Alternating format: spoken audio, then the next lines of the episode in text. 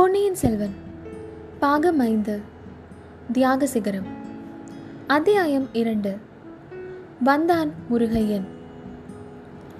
சூடாமணி விகாரத்துக்கு வெளியே கடல் பொங்கும் பொழுது எழும் ஓசையைப் போல் மக்களின் இரைச்சல் ஒளி பெருகிக் கொண்டிருந்ததை சிறிது நேரம் ஆச்சாரிய பிக்ஷுவும் அருள்மொழிவர்மரும் கேட்டுக்கொண்டிருந்தார்கள் அந்த புத்த விகாரமும் அதிலுள்ள பிக்ஷுக்களும் தம்மால் இந்த பெரும் சங்கடத்துக்கு உள்ளாகி இருப்பதை எண்ணி இளவரசர் மிகவும் மனக்கலக்கமடைந்தார். சுவாமி என்னால் உங்களுக்கு இந்த தொல்லை உண்டானதை பற்றி வருத்தப்படுகிறேன் என்றார். இளவரசே தங்கள் காரணமாக இதுபோல் நூறு மடங்கு தொல்லை நேர்ந்தாலும் நாங்கள் பொருட்படுத்த மாட்டோம். தாங்களும் தங்கள் குடும்பத்தாரும் எங்களுக்கு செய்திருக்கும் உதவிகளுக்கு இது ஒரு கைமாறாகுமா என்றார் பிக்ஷு. அது மட்டுமல்ல இம்மாதிரி ஒளிவு மறைவாக காரியம் செய்வது எனக்கு எப்போதும் பிடிப்பதில்லை. நான் இங்கு இருந்து கொண்டே எதற்காக இல்லை என்று சொல்ல வேண்டும்? சத்தியத்துக்கு விரோதமான இந்த காரியத்தில் தங்களையும் எதற்காக நான் உட்படுத்த வேண்டும்?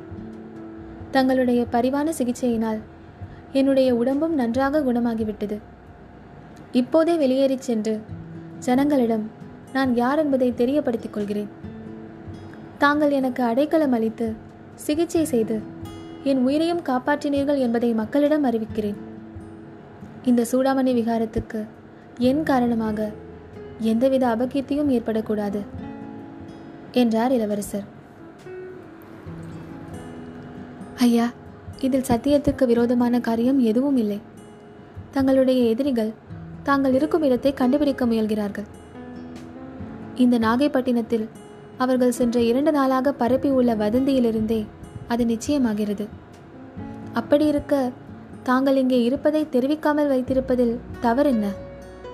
அரசகுலத்தினர் இம்மாதிரி சில சமயம் மறைந்திருக்க வேண்டியது ராஜரீக தர்மத்திற்கு உகந்தது. பஞ்ச பாண்டவர்கள் ஒரு வருஷம் அஞ்ஞாத வாசம் செய்யவில்லையா? அப்போது தர்மபுத்திரர் சத்தியத்திற்கு மாறாக நடந்தார் என்று சொல்ல முடியுமா? என்று பிக்ஷு கேட்டார். குருதேவரே தங்கள் அறிவுத்திறனும் விவாதத்திறனும் அபார திறமை வாய்ந்தவை. அதை ஒத்துக்கொள்கிறேன். தங்களுடன் தர்க்கம் செய்து என்னால் வெல்ல முடியாது. ஆனாலும் ஒன்று சொல்கிறேன். பஞ்ச பாண்டவர்கள் மறைந்திருக்க வேண்டியது அவர்கள் ஏற்றுக்கொண்ட சூழ் காரணமாக அவசியமாக இருந்தது. எனக்கு அப்படி ஒன்றும் அவசியமில்லை. என் விரோதிகளை பற்றி சொல்கிறீர்கள். எனக்கு அப்படிப்பட்ட விரோதிகள் யார்? எதற்காக என்னை அவர்கள் விரோதிக்க வேண்டும்?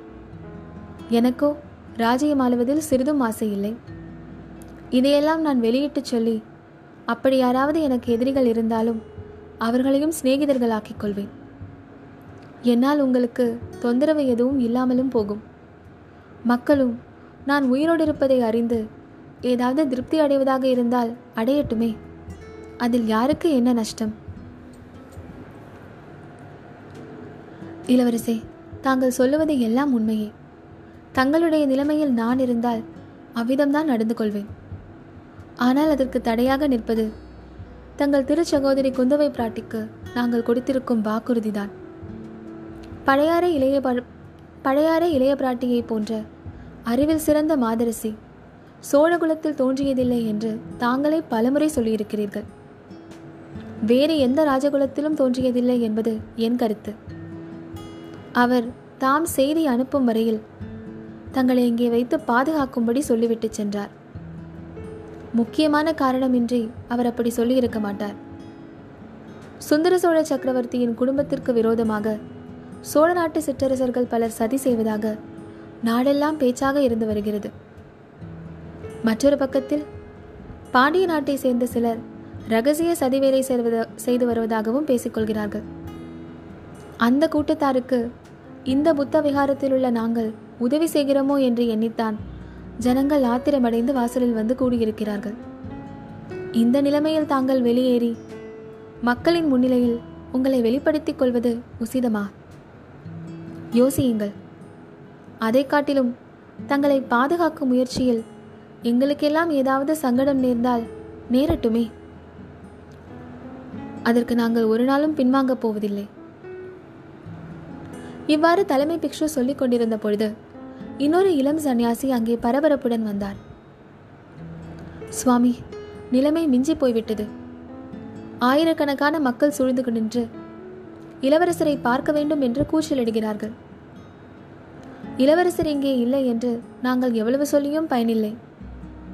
நாங்களே விகாரத்துக்குள் வந்து சோதித்து பார்க்க வேண்டும் என்று கூச்சலிடுகிறார்கள்.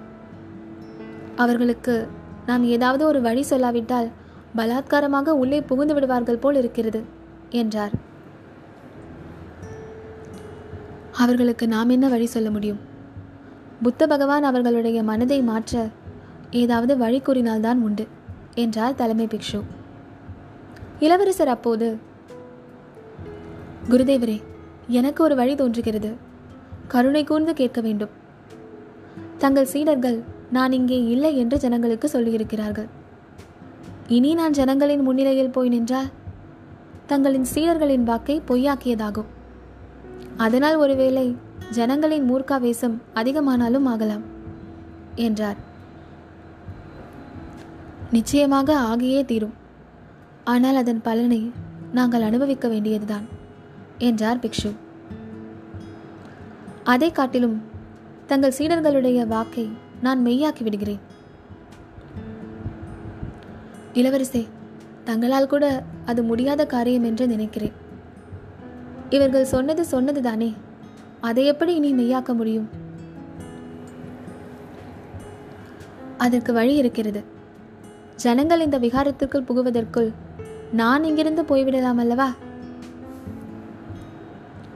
ஆஹா எங்களை காப்பாற்றிக் கொள்வதற்காக அத்தகைய பாவ செயலை நாங்கள் செய்ய வேண்டுமா? தங்களை வெளியேற்ற வேண்டுமா? குருதேவரே இதில் பாவமும் இல்லை பழியும் இல்லை. இங்கிருந்து அரைக்காத தூரம்தான். ஆனைமங்கலத்தின் சோழ மாளிகை இருக்கிறது. அன்றைக்கு என் சகோதரியை பார்க்க சென்றபடி இப்போதும் உடனே கால்வாய் வழியாக அங்கே போய்விடுகிறேன். பிறகு சௌகரியமான பொழுது திரும்பி வந்துவிட்டால் போகிறது என்று சொன்னார் இளவரசர். ஆச்சாரிய பிக்ஷுவுக்கு இளவரசர் கூறிய அந்த யோசனை பிடித்திருந்ததாக தோன்றியது. ஆமாம் அப்படி செய்தால் தங்களை உடனே வெளிப்படுத்திக் கொள்ள வேண்டிய அவசியம் இல்லாமல் போகும். தங்கள் தமக்கையின் கருத்தையும் நிறைவேற்றலாம். ஆனால் கால்வாய் விகாரத்திலிருந்து வெளியேறும் இடத்திலும் ஜனங்கள் நிற்கலாம் அல்லவா?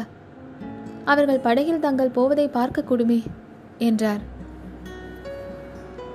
குருதேவரே அதற்கு ஒரு உபாயம் செய்ய முடியும். கூட்டத்தில் உள்ளவர்களில் யாராவது ஒருவன் விகாரத்துக்குள் வந்து தேடி பார்த்துக் கொள்ளலாம் என்று சொல்லலாம் என்றார் இளம் பிக்ஷு ஒருவன் வந்து பார்த்தால் போதாதா? அவன் வெளியில் சென்று மற்றவர்களிடமும் சொல்ல மாட்டானா? என்றார் குரு. அவனை இங்கே கொஞ்சம் தாமதப்படுத்தி வைத்திருந்தால் அதற்குள் இருட்டிவிடும். இளவரசர் வெளியேற சௌகரியமாக இருக்கும். அது மட்டுமல்ல சீக்கிரத்தில் ஒரு பெரும் புயல் அடிக்கலாம். அதற்கு அறிகுறிகள் தென்படுகின்றன. இங்கிருந்து பார்க்கும் பொழுதே கடல் அலைகள் மலை போல் எழுகின்றன. கடலின் ஆரவாரமும் அதிகமாகி வருகிறது. புத்த பகவானுடைய கருணை அப்படி இருக்கிறதோ என்னமோ? பெரும் புயலடித்து நம்முடைய இந்த சங்கடம் தீர வேண்டும் என்பது பகவானுடைய சித்தமோ என்னமோ? என்று கூறினார் இளம் பிக்ஷு. அப்படியெல்லாம் சொல்ல வேண்டாம். நம்முடைய சங்கடம் தீர்வதற்காக கடல் கொந்தளித்து பெரும் புயல் வர வேண்டுமா? என்றார் குரு. சுவாமி தங்கள் சீடர் சொல்லும் வழியை பரிச்சித்து பார்க்கலாம் என்று எனக்கும் தோன்றுகிறது. உள்ளே ஒரு தனி மனிதன் மட்டும் வந்தால் ஒருவேளை அவனிடம் நான் பேசி அவன் மனதை மாற்றுவது சாத்தியமாகலாம் என்றார் இளவரசர். அந்த யோசனையும் என் மனதில் இருக்கிறது. இரண்டு தினங்களுக்கு முன்பு கோடிக்கரையிலிருந்து ஒரு படகோட்டியும் அவன் மனையாளும் விகாரத்தின் வாசலில் வந்து இளவரசரை பற்றி விசாரித்தார்கள். இளவரசர் இங்கேதான் இருக்க வேண்டும் என்று சொன்னார்கள். படகோட்டியின் மனையால் பெரும் கூச்சல் போட்டாள். ஆஹா அப்படிப்பட்ட படகோட்டி யார்? அவன் பேர் என்னவென்று தெரியுமா? என்றார் இளவரசர். ஆம் தன் பெயர் முருகையன் என்று சொன்னான். கோடிக்கரை தியாக விடங்கர் மகன் என்று கூறினான். அவன் எனக்கு நன்கு தெரிந்தவன். என் விருப்பத்திற்கு விரோதமாக எதுவும் செய்ய மாட்டான். அவனை ஏன் என்னிடம் அழைத்து வரவில்லை? அவன் பெண்டாட்டியினால் நமது ரகசியத்தை காப்பாற்ற முடியாதே என்று எண்ணினோம். இப்போது கூட அவனும் அவன் மனையாலும் மக்கள் கூட்டத்தில் தான் இருக்கிறார்கள். பழம் நழுவி பாலில் விழுந்ததைப் போல் ஆயிற்று. படகோட்டி முருகையனை மெதுவாக இங்கே அழைத்து வந்து விடுங்கள். நானிட்ட கோட்டை அவன் தாண்டவே மாட்டான். இருட்டிய பிறகு திரும்பி வந்து அவனே என்னை படகில் ஏற்றி ஆனைமங்கலத்து சோழ மாளிகைக்கு அழைத்து போய்விடுவான் என்றார் இளவரசர். ஆச்சாரிய பிக்ஷு இளவரசே இந்த காலத்தில் யாரையும் பூரணமாக நம்பி விடுவதற்கில்லை. இந்த படகோட்டியும் அவனது மனையாலும் தான். இரண்டு நாளாக அந்த பட்டினத்தில் தங்களை பற்றிய வதந்தியை பரப்பியிருக்க வேண்டும் என்று கருதுகிறேன். அப்படியே இருந்தாலும் அதனால் பாதகமில்லை. எப்படியும் யாராவது ஒருவனை விகாரத்துக்குள் அழைத்து வர வேண்டும் தானே? அவன் கொஞ்சம் பெண்டாட்டி சொல்கிறபடி ஆடுகிறவன் தான். ஆனாலும் என் விருப்பத்திற்கு மாறாக மனையால் சொல்வதை கூட கேட்க மாட்டான். முடியுமானால் அவனையே அழைத்து கொண்டு வாருங்கள் என்றார் இளவரசர். ஆச்சாரிய பிக்ஷுவின் சம்மதத்துடன் இளைய பிக்ஷு வெளியேறினார். அவர் சென்று சிறிது நேரத்துக்கெல்லாம் பெரிய பிக்ஷு இளவரசே என் மனம் ஏனோ நிம்மதியாகவே இல்லை. நானும் வெளியில் சென்று பார்த்து வருகிறேன். ஜனங்களுடைய மனநிலை எப்படி இருக்கிறது என்பதை நேரில் அறிந்து வருகிறேன். என்னுடைய பிசகினால் இந்த புராதனமான சூடாமணி விகாரத்துக்கும் கேடு வரக்கூடாது. தங்களுக்கும் தீங்கு நேரக்கூடாது என்று சொல்லிவிட்டு வெளியே சென்றார்.